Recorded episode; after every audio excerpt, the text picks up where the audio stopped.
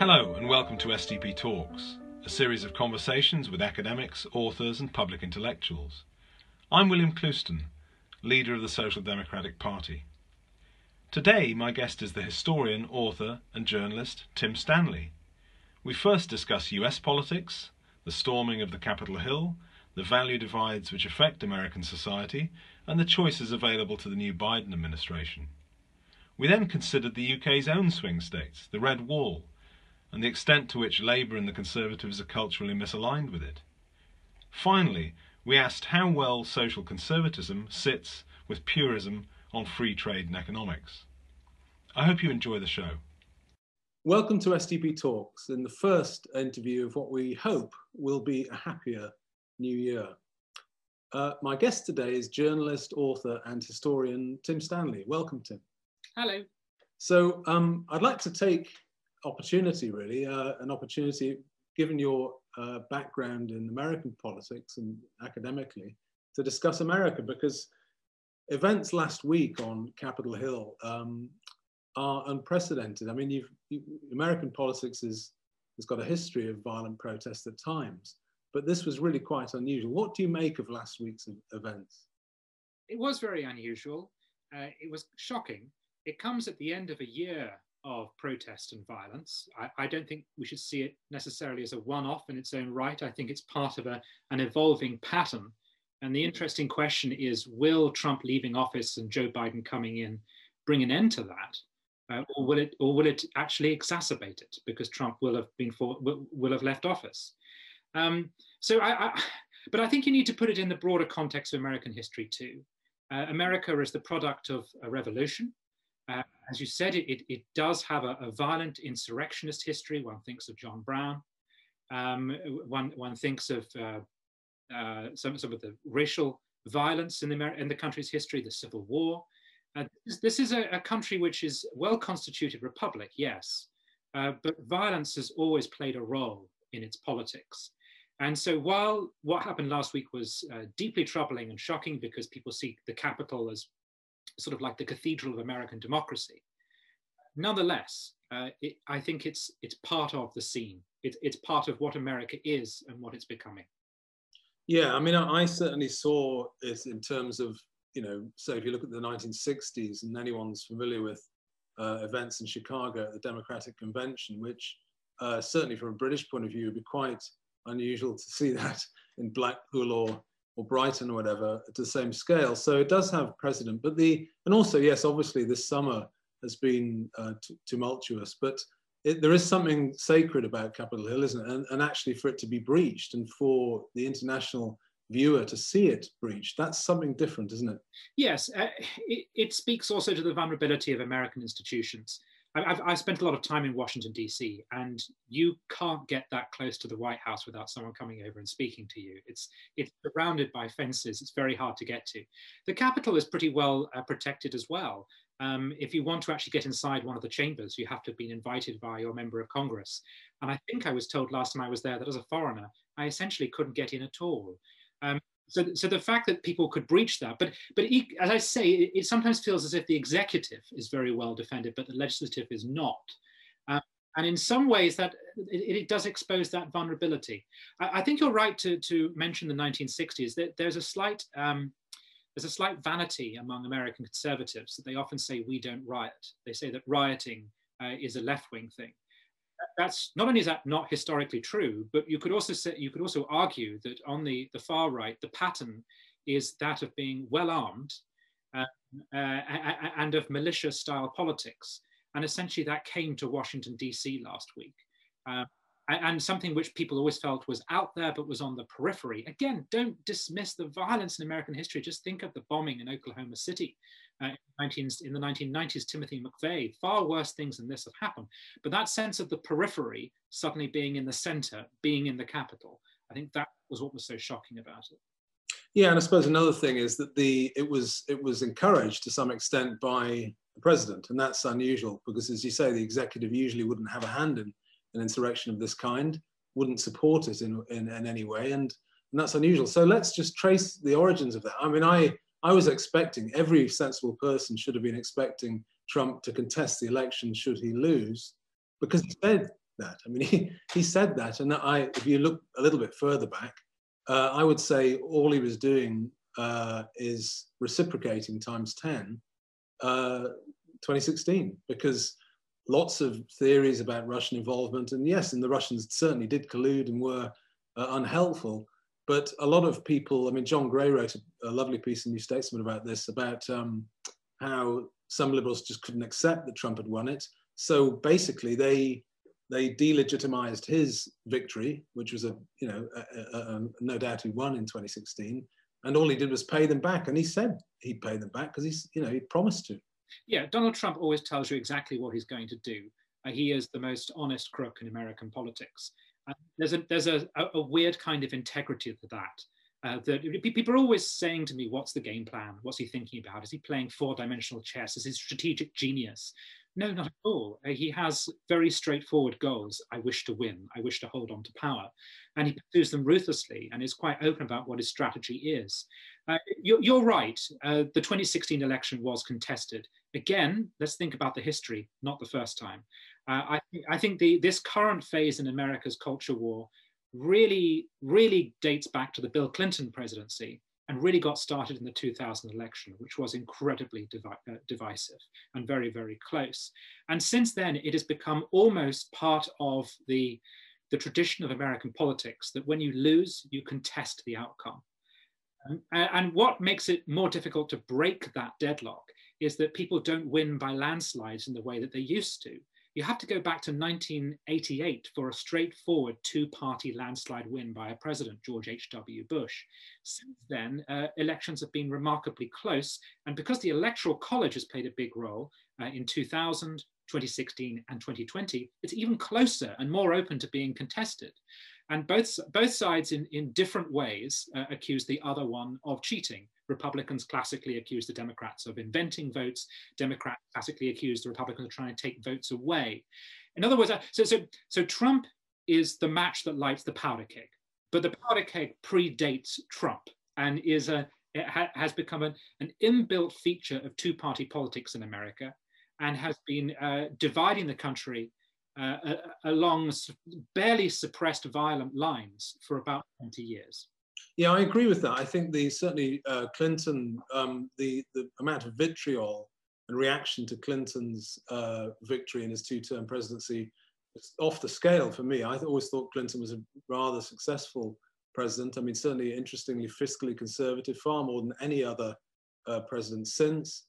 Uh, you know, didn't get involved in foreign wars. So actually, you know, um, may not be entirely what you want, but pretty successful. And I thought the the shock jock reaction from the sort of you know Republican hinterland was was totally um, without any basis. But there you are. So I mean, I, I think let's have a look at the causes because uh, you know the, the, sort of two line look at, or some people's two line look at uh, Trump is that you know he's he's liberalism's baby, uh, and and also people say that um, you know he's a symptom and not a cause of anything. I think he I think he is a symptom of a very divided society. So let's just have a look at the divisions. So what the divisions that we're, the value divides that we're all having to live with, uh, because America exports this stuff, um, where would you trace those back to and how far?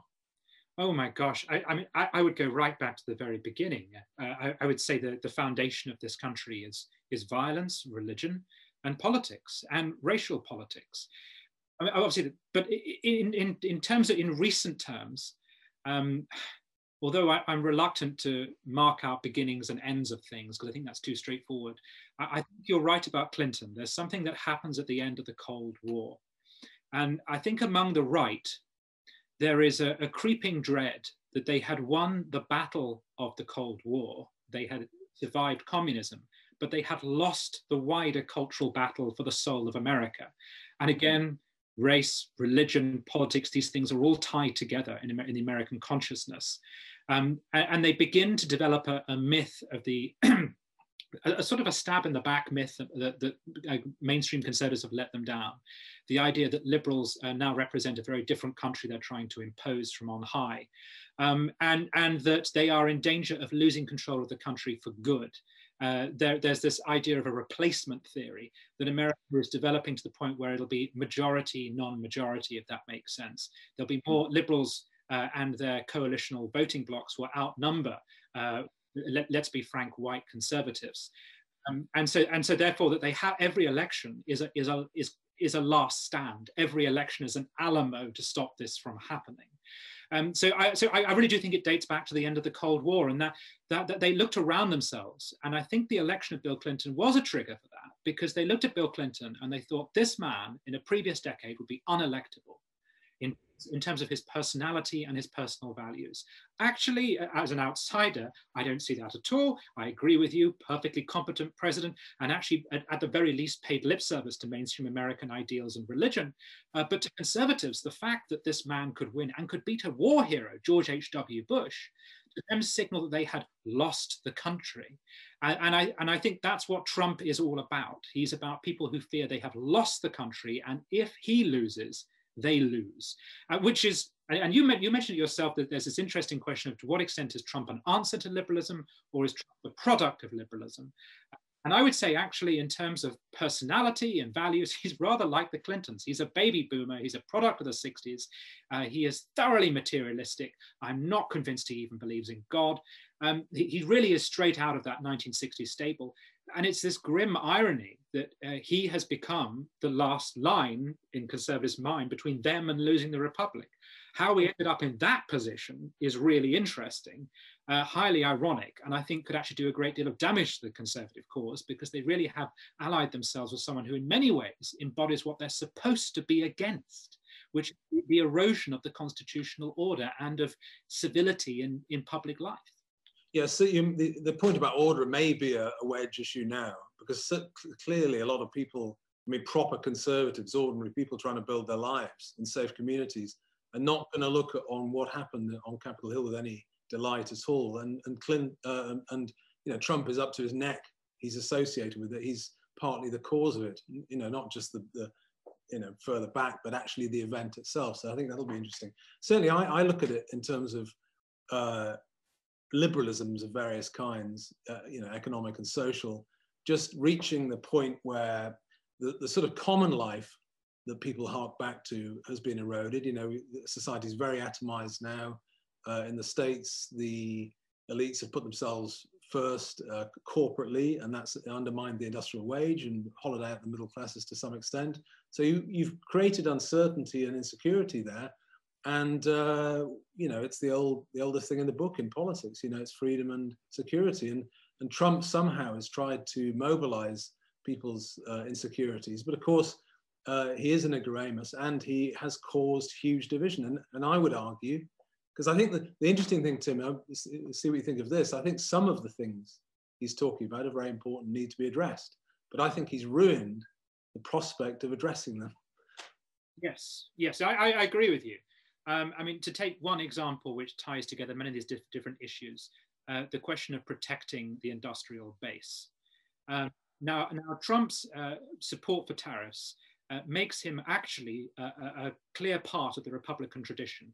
Prior to the 1940s and 50s, the Republican Party was the party of the tariff and of protecting industry.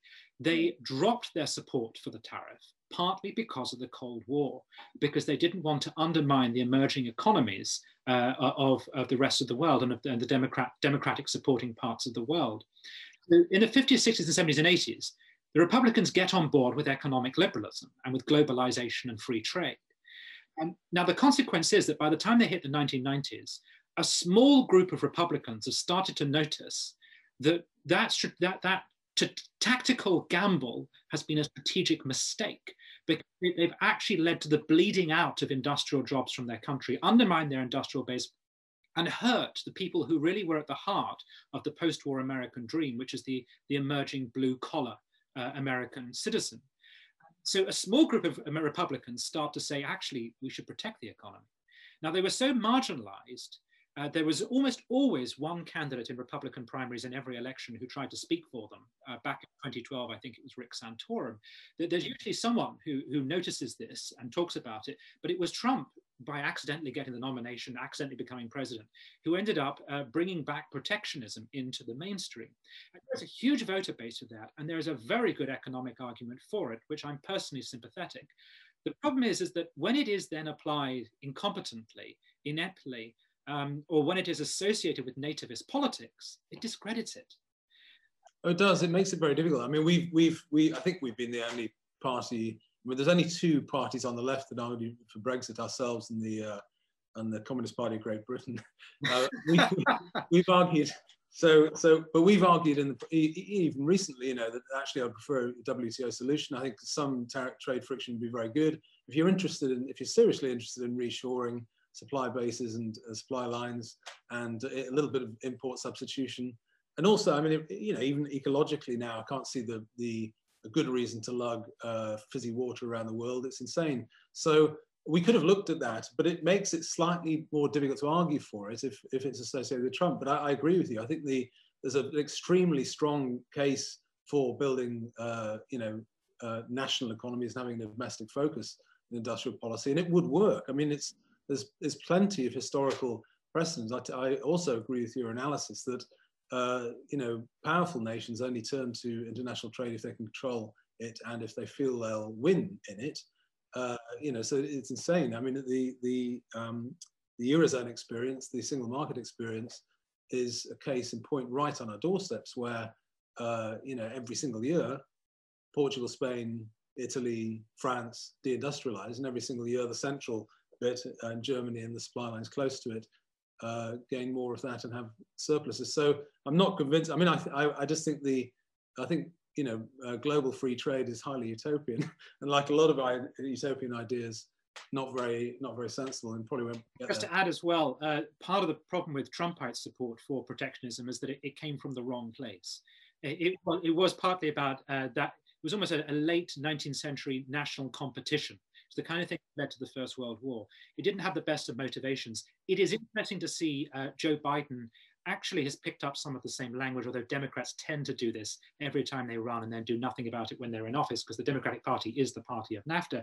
But he has picked up on some of the, uh, the on some of the language around competing with China, and I suspect that with some of those policies, uh, it's where left-wing parties reconcile themselves to them that they're more likely to happen. In the same way, it's when right-wing parties reconcile themselves uh, to certain left-wing uh, ideas, they're more likely to happen. So I'm, I'm sort of hoping that, um, no, I don't, I don't, not, not a straightforward protection of the economy, but a, a, a recognize, a recognition of the need to rebalance things. I'm hoping that the, the Biden administration is going to pick up on that. If we look at Biden's program, it's interesting because um, you might say that having lost major parts of blue collar America, you know, Pittsburgh and you know Philly and Cleveland, Ohio, and places like that, he'd go after that vote again. But actually, a lot of the Green New Deal, you know, and his preoccupation with student debt and things isn't necessarily playing to that crowd, is it? Because I would have thought if he really wanted those voters back, he'd he'd look at um, infrastructure and look at that. Yeah, yeah, yeah, I, I, I, agree. Although he's he did okay in some city areas, particularly in the places where he needed to win, uh, but of course he continued to lose uh, rural voters, uh, less well-educated voters, less well-off voters. Trump still did quite well among those people. Um, I, I, agree. Uh, part of the part of the frustrating thing with the Democrats is that the the agenda and the platform sometimes uh, feels as though it is it is framed by uh, by liberal um, by, by, liberal assumptions, by liberal groups, and by a very particular middle class perception of the world that the, the primary issue is saving the environment. Of course it is. And, and, and the Green New Deal idea could create jobs, could help people. And of course it is across the world the very poorest who are going to be hurt worse by climate change. I'm not against it, but it's partly about framing it and that sense of, of who matters and who are you speaking to. And it also it almost feels sometimes as if the Democrats have lost the ability, lost the language to speak to constituent groups that once upon a time they took for granted. And that shift is just as remarkable in America as it is in Britain. Um, and for the left, just as much of a long-term problem. Yeah, I mean, I'd like to, to discuss Britain's case um, uh, in, in, a little while with that. But the certainly, I, I think the, there's been an overwhelming case. Well, for the last 30 years, actually, to have a look at infrastructure in the states. No government's really seriously done it, and it's. I think it exposes um, a fault line in American politics uh, due to, I mean, it's the land of the free, but it's, it's, it's, it's, it's free to do whatever you want. And actually the public realm, I think, is very neglected. I, you know, you, you, you look at this, the physical state of some of the great cities and uh, they should be ashamed, actually. And, and I think, you know, you, uh, a Biden administration could at least start to, to, uh, to rebuild public realm and get a bit of uh, pride there. I mean, what do you think about that? I agree entirely. And, and, Biden famously is a train fan, and he has put Pete Buttigieg uh, in charge of the transport system. I, I think that that's uh, a hopeful sign because America does have dreadful infrastructure. It's very difficult to get about by train. Uh, the train network is essentially limited to the northeastern corridor, and it's very poor, poorly maintained, um, and it's also insanely expensive. I remember once I was taking a train from New York down to Washington D.C., um, and the train uh, stopped and we were told we had stopped in order to pick up people from another train. On the other track, a train had broken down, and we simply sat there while people got off that other train, crossed over the tracks, and got onto ours. I'm sure that's not even legal to do in Britain. It was the most remarkable thing in the most powerful, important country in the world to see something like that happening. They desperately need to fix it. And you're right, it's that tension between private and public and part of the problem is that the, and this comes back to conservatives, not so much liberals. Conservatives have talked themselves out of loving the public sphere uh, because they decided government is the bad guy um, and because everything is about elevating the individual um, anything which is about putting investment into something which is collectively shared, they're against. And that's partly also to do with geography. You're more likely to care about collective goods when you live in a city because you live on top of each other. When you live way out in a rural area, um, you, you, don't see it that way. Plus, land out there is largely privately rather than collectively owned. Um, and where the federal land, where, where, the federal government does own land, it's very controversial because it's seen as taking it away from the private owner. But that's a real problem with conservatives. What do conservatives want? They want community, they want order, um, and, and, they want people to come together. Well, you can't do that while constantly pushing this individualistic uh, ideology. That's right. I think they. I mean, I, I you know, you know to, to, your point about public realm in New York City, the, the subway is a disgrace. I mean, it, I know it moves people around, but to uh, an international visitor, no one from a modern Southeast Asian society is going to go to New York and think anything of it in that respect. I mean, it's really they become museum pieces, and in a way, it's it's it's just a uh, a case study in decline. I think that's the problem. And and and yeah, I think your the failure to build um, public solidarity. I mean, we always we always ground everything in in, in nation state, you know, viewpoints, or we we try to we try to look at politics in terms of where we we convene together. So you know, family, community, nation, because that's us. It's not me. And in the states, I think yeah, if you look at say Obama's attempts to get universal um, healthcare, I mean, I, I, you know, from all the people I speak to in places like Philly, New York, uh, basically, you know, suburban voters were not going to pay for their healthcare. You pay your own bills. That's the way they, they viewed it. So let's, before we go to, to Britain, do you, are you optimistic at all? The thing that worries me about, about the Trump situation is that the thing that worries me most is that he's not done. I mean, that's I just find that a little bit terrifying because you want things to heal and you want things to improve, and I don't think you can serve your own country by creating the division that he's he's done. So whatever whatever he's doing, and that's what worries me. But do you think these value divides can be can be bridged and healed? All but the most hardened Trump supporters right now want him to go away for a bit, at least. Uh, the problem is either that uh, he is able to and will run again in 2024, or that he'll get a proxy to do it, or that he'll go through legal jeopardy um, and will end up in court, which again will be a huge thing. Um, I, I, suspect actually the administration would probably rather that didn't happen because they, they, they don't want the story being about Donald Trump. And the problem with Donald Trump is that he he, he will not give in. Uh, he, he exists to fight and to win. And, and his standard, his standard for victory, it's very, it's Roman really. It's not moral, it's whether or not you've won. It's pure power theory. So therefore, I'm not going to give up because to give up and to accept defeat is to lose. And therefore it's a moral defeat as, as much as anything else.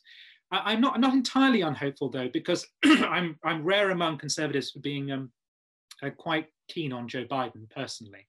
I think he has the right temperament uh, it's been a real struggle for him uh, to um, for, for him to do what Joe Biden does in Trump's America, uh, which always demands pugilism and fighting.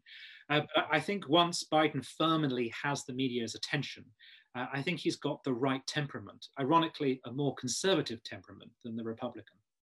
Yeah, um, he's. I mean, he, I, I, I, I, oh, you've got to wish him well in this. Um, and I, I think, I mean, um, what I would worry is, does he have the energy actually, uh, particularly facing down his own uh, left, and in particular the woke left, who I think are, are, are poisonous in their own way. So I'm, I'm, not sure he has the energy for that. But certainly, you know, if you listen to some of the earlier interviews, you, you may have heard the Frost interview with him sort of 20 odd years ago. Uh, it's pretty, pretty close to where we are actually, and very communitarian, very Catholic social thought, very good, I thought, you know, and so I don't know what's going to come out. And also, I, I accept the fact that, you know, the the tensions in the in the Democratic Party are such that there's, you know, there's in Congress, there's a lot of a lot of fairly middle of the road uh, Biden type um, Democrats to police it. So we, we, I suppose we wish them well. Um, just on uh, to, to, to, pivot to the UK, um, I think it's it is interesting, and I talk about tariffs. I, I joked to someone recently that we we could do our own cultural tariff really to stop the Americans exporting their pathologies to us. I'd quite like a tariff um, to stop some of that. But so let's let's talk about um, our own uh, what what may actually end up being our own swing states, the red wall. So what what what did you what's your reading of the uh, the the event in the 2019 election? Because it was in British politics a, a quite a pivotal event, wasn't it? That election. It was huge. It, it was very significant. And again, like America, it felt like it was coming at the end of something. It was both a, a break, but it also was a natural conclusion too.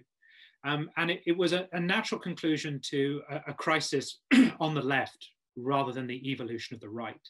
Uh, let's be honest, up until 2019, the Tory party did not change significantly. It became the party of Brexit, uh, but it hadn't really dramatically overhauled its policies or, importantly, its personalities. Uh, I would still broadly say it is the it is essentially a classical liberal party of privileged people. There is no getting away from that, dominated by the South. So really, it was about the collapse of the left um, and uh, the, the loss, I mean, so at, at some point, the Labour Party um, weakened its economic message in order to make it electable down south. But it also, as part of that process, uh, began to lose its cultural connection with the people who it claimed to represent. And a crucial element of democracy, and it's astonishing how many politicians don't understand this because you think they would as they're at the heart of it. A crucial element is the element of representation feeling that people look and sound like you. It isn't just about the policy. So even though Jeremy Corbyn shifted the party significantly back to the left, and you could argue, therefore, was more intimately concerned with the material needs of the working class, despite that, he just looked odd. The Labour Party looked strange. Um, and, it, and it started to sound as though it possibly had a bit of contempt uh, for, for people who it ordinarily claimed to represent. Um, so, so that was the break. It was the it was both the economic um, uh, compromise, but it was also that feeling that the party had actually evolved away from people and become this middle class Southern progressive party, which didn't speak for those people anymore. As I say, I don't regard that as a triumph for the right in the long run. I regard it as a crisis for the left, which the right uh, exploited, and it exploited thanks to a, a particularly charismatic leader and a definitive uh, issue of Brexit. I agree. I think that's a very sound analysis. Uh, I spent four brief years in the Conservative Party in between my time in the SDP in the 80s and, uh, and now. Uh, and I wasn't particularly at home really, but I, I, it was interesting for me because it is you no doubt the biggest single group is, is um, a liberal group, basically a sort of free trade liberal group, uh, and increasingly now a socially liberal group.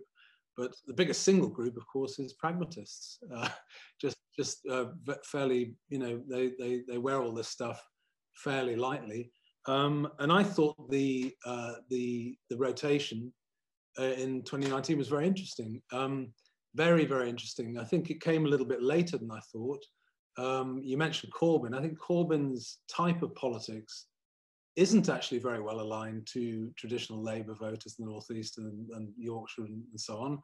Uh, it's it's very um, it's very rainbow coalition type politics, isn't it? I think I'd, I'd look at his politics going back to the '83 uh, manifesto when when this idea of of, of uh, convening some sort of grand coalition of minorities win elections was first um, dreamt up, really. And Peter Shore quite rightly identified it in that election as a mistake because actually Labour at its strongest was always about convening a strong majority, emphasising what unites us. And I think that that was a terrible error. I want to ask you about, so I, I think it's a cultural rotation, and I agree with you. I think it was more um, a rejection of Labour, in particular their attitude towards Brexit, but also the cultural side, you know, the, the extent that white working classes, particular, particularly in the North, feel that Labour hasn't got their backs and prioritises other groups, frankly. And I think that's, I think if you politically, if you um, upset people culturally, it's in particular, it's not a swing. I mean, a lot of a lot of Labour people now. Uh, Kate Ainsley is advising Starmer to get in front of a British flag and things, talk about family. It, it's not going to work because he's been saying exactly the opposite for a long time, and the party has. So it's a little bit inauthentic, I think. And um, so they they still think Labour still think it's a swing situation. They they don't grasp that actually. Uh, let me let me know what you think of this. But I think these these it's a rotation and they're not these voters aren't coming back I just don't know uh, because I don't know them. I've, I've got to be honest. Um, partly because of the COVID restrictions, it's been very difficult to get out there and find out what's going on in the country. But also, uh, I'm from Kent, um, so it's very difficult for me to comment upon what, what those areas of the country might be like.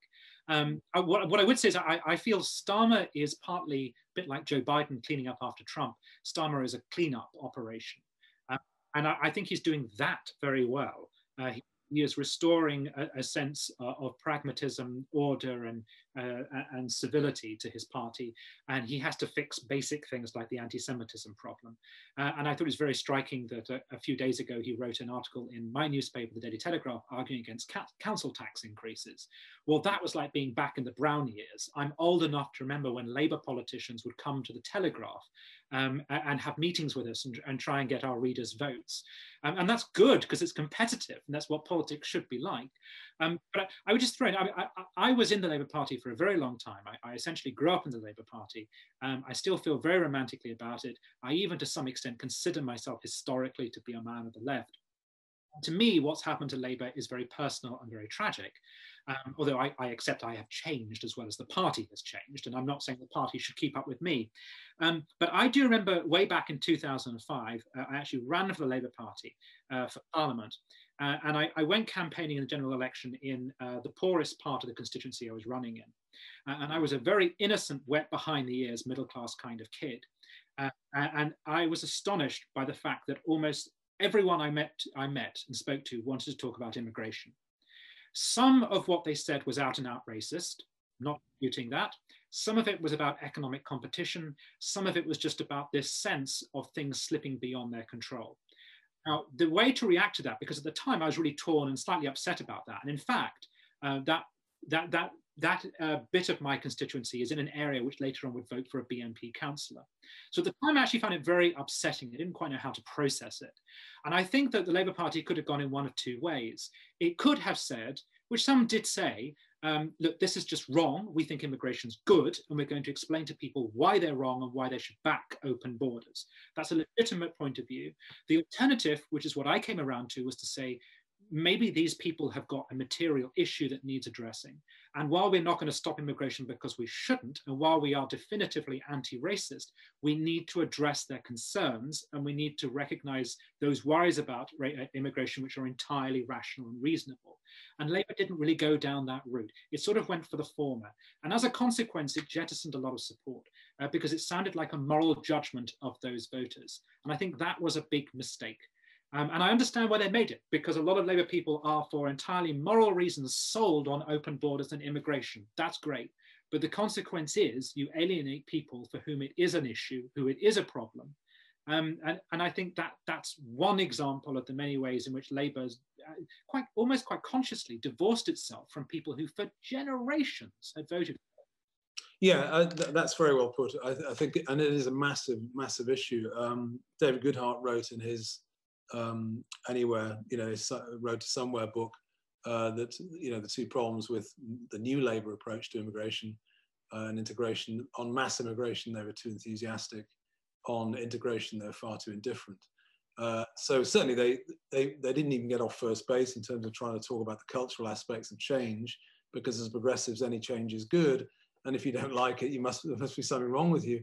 Uh, but on the economics, I think you're squarely right there because um, you know, we have tried to point out that if your concern is for um, uh, lower income uh, workers, then uh, mass immigration might not be a very good idea for lots of reasons. I mean, not only just the plain the supply and demand issue of uh, increasing the supply of something tends to reduce the price of it. I mean, I there's a lot of evidence on that, published evidence, and um, just the, the, the, the, overall point that it um, disincentivizes uh, us as a nation to train people.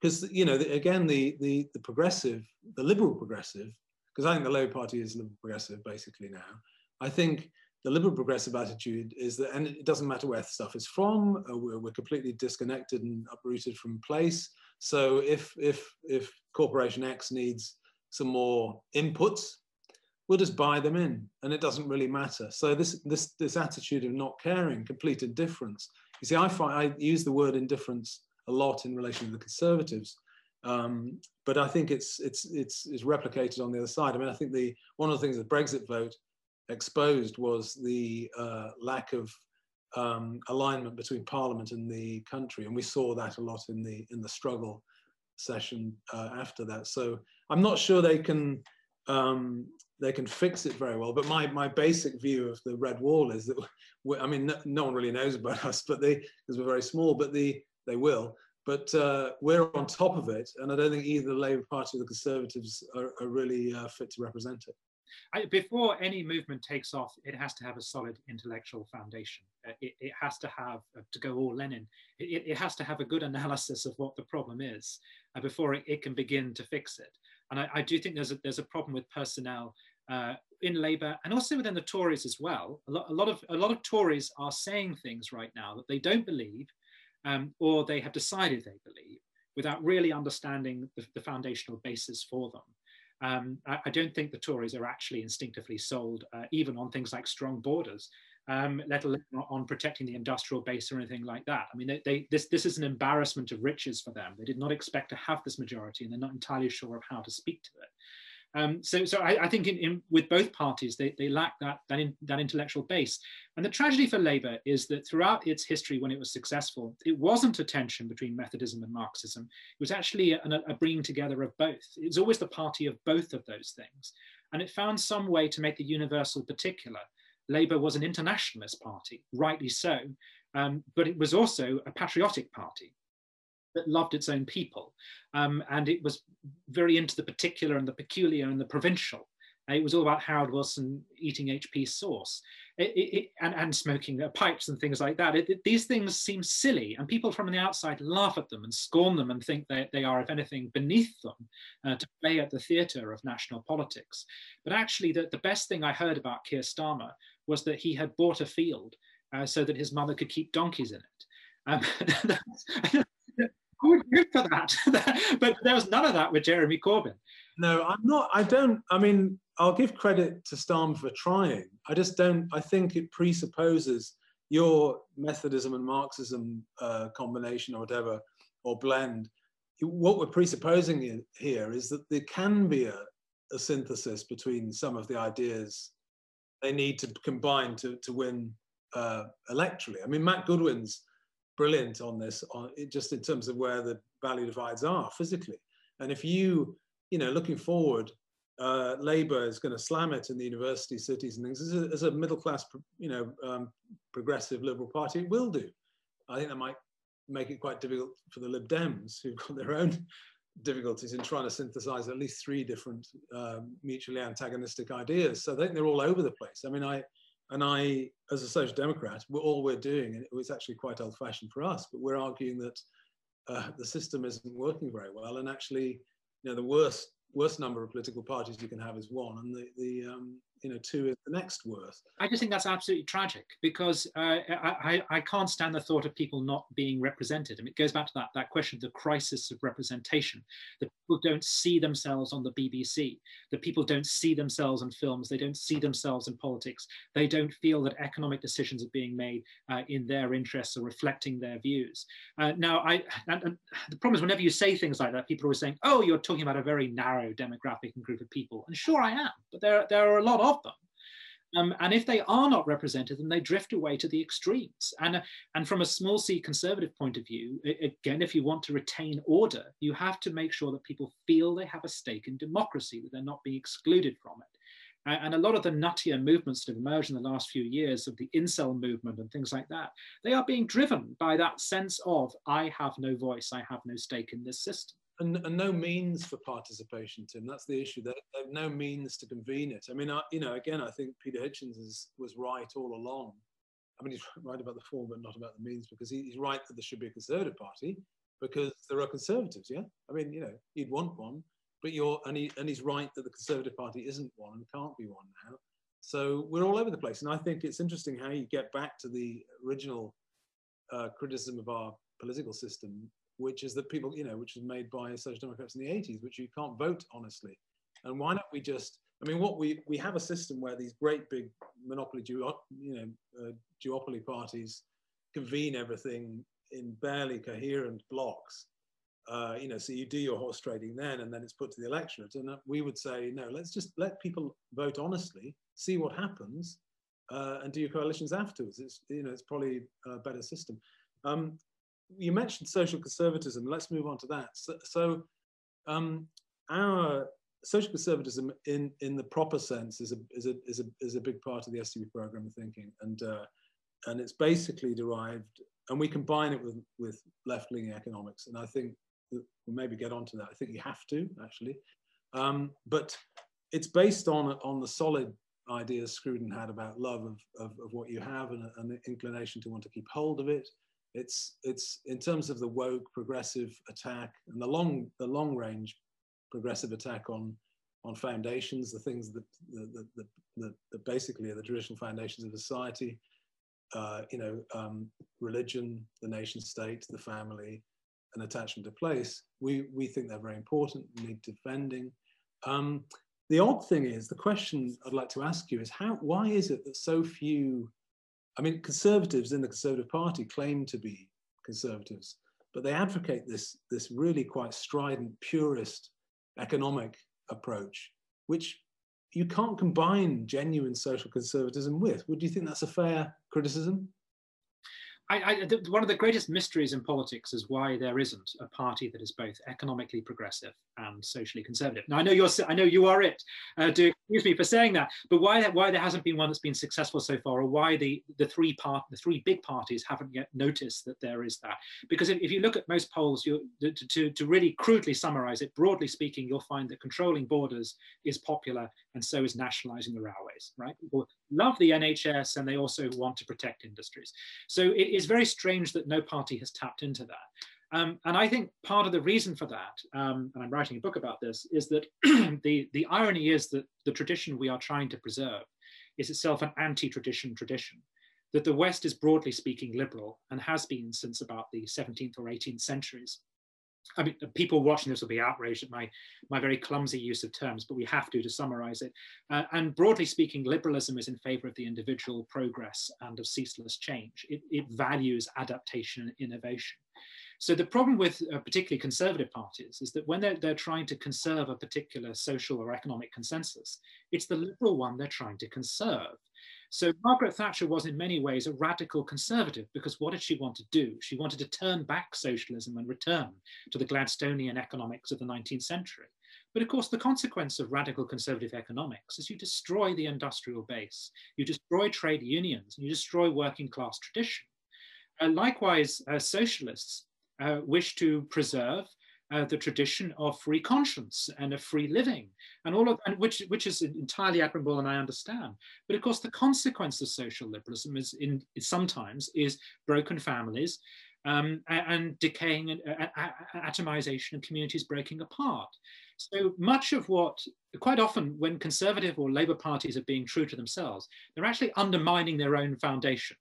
And there have been a lot of people arguing this for a long time. People like Christopher Lasch have argued this, uh, that the, the West is unfortunately committed to a number of principles that undermine the West.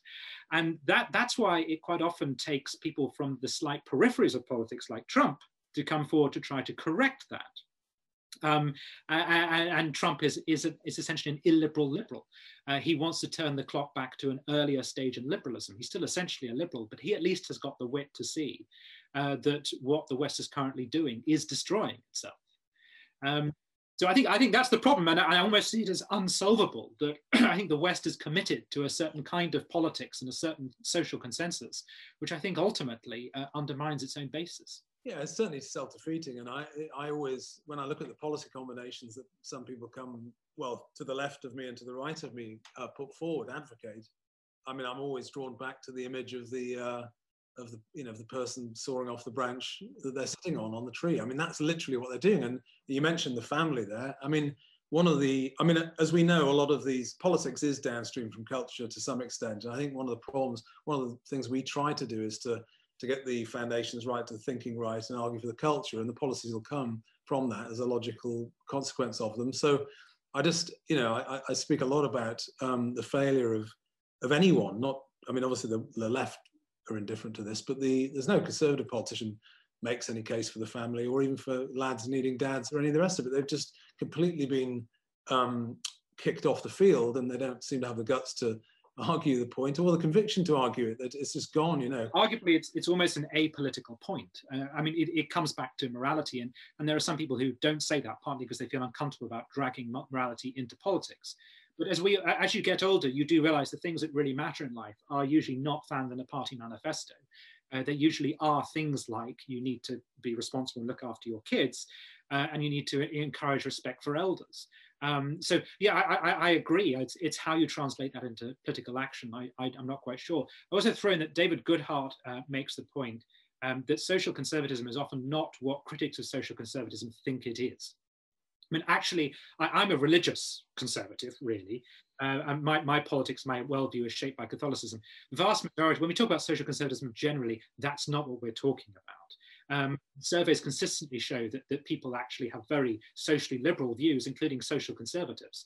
Uh, it, is, it is more about the sort of foundational basics of life, like the maintenance of law and order, the protection uh, uh, uh of uh, borders and things like that. Um, it's, it's stuff which actually parties, if they took it seriously, mainstream parties shouldn't have any difficulty talking about at all because they're not religious and they're not necessarily controversial. Yeah, I mean, I, I accept David's point, and he's made it uh, you know, in conversation to us and, and in, in his writing that, yeah, I mean, if you look at the British Social Attitude Survey, the, what he calls the great liberalization since the 60s is in there and people, no one wants to go back, that's for sure. But I would, I would just say even a basic, I mean, where, where have we got to that a, a basic defense of the family, even in policy, you know, if you wanted to get a suite of policies which were uh, helpful to family formation. I mean, I've made the point several times that the you know 20 or 30 years of very liberal when when Mrs Thatcher got into power, the 42% of the public were in council houses. Now it's eight, and you've got a little bit more in social housing, but the sector's been wrecked. I I just I've put it in conversation to you know friends that are conservative and say, well, how can that possibly assist a sort of natalist or paternalistic uh, view of the family? How what are you doing if if if if if whole generations in London can't do the normal thing uh, and, and, and, and, and hope to, to pair up and marry and have kids. What are you doing? And, they'll, and then another think tank in SW1 or right-leaning think tank will produce a paper about how we're going to solve the housing crisis by through the planning system or brownfield land. I've, I've read it all and it's very boring. And you can't you, you can't do that. It's like they're at some of their you know points about Singapore. You know, very recently in the trade talks, some uh, laissez-faire Tories arguing for Singapore on Thames, and I said, well, bring it on. they don't know anything about Singapore. No, no, no. no Singapore runs is, is not free market in the way that they think Singapore is free market. It has a sovereign fund. It chooses industries it wishes to develop. it, it is culturally very socially conservative. Um, I, I, agree with you entirely. The world that conservatives say they want has to be paid for, probably by conservatives. That's the irony. Um, but because at the same time uh, they, they are on God's earth to keep taxes low, uh, they can't actually do that. Uh, I'd also throw in the, the, the, Charles Murray point about growing apart, that uh, you have um, a, an upper middle class which is committed to a certain set of socially liberal ideals it doesn't actually live. The upper middle classes actually tend uh, to stay together, uh, really invest heavily in their kids. and of course, just because they live in nice, well-ordered areas, um, could they're living a sort of socially conservative dream while preaching social liberalism. Oh, that, that that's that's there's such a long tail of that. I mean, it's the the the history of people, um, influential people, culturally influential people, uh, talking liberal and acting conservative. Um, so, you know, I mean, I've got to the stage where even on a micro level in the village I live in, I, I, I'm, I, I rather look at what people do than what they say. Um, that's where we are. I mean, I, I there's got to be uh, a future for social conservatism, and I, I, we, we aren't crazy. We know this is going to be very difficult for us, but um, we, and we're convinced that if you did a sort of Pepsi test, you know, blind taster of our attitudes and our ideas, they find very, very broad support in the country.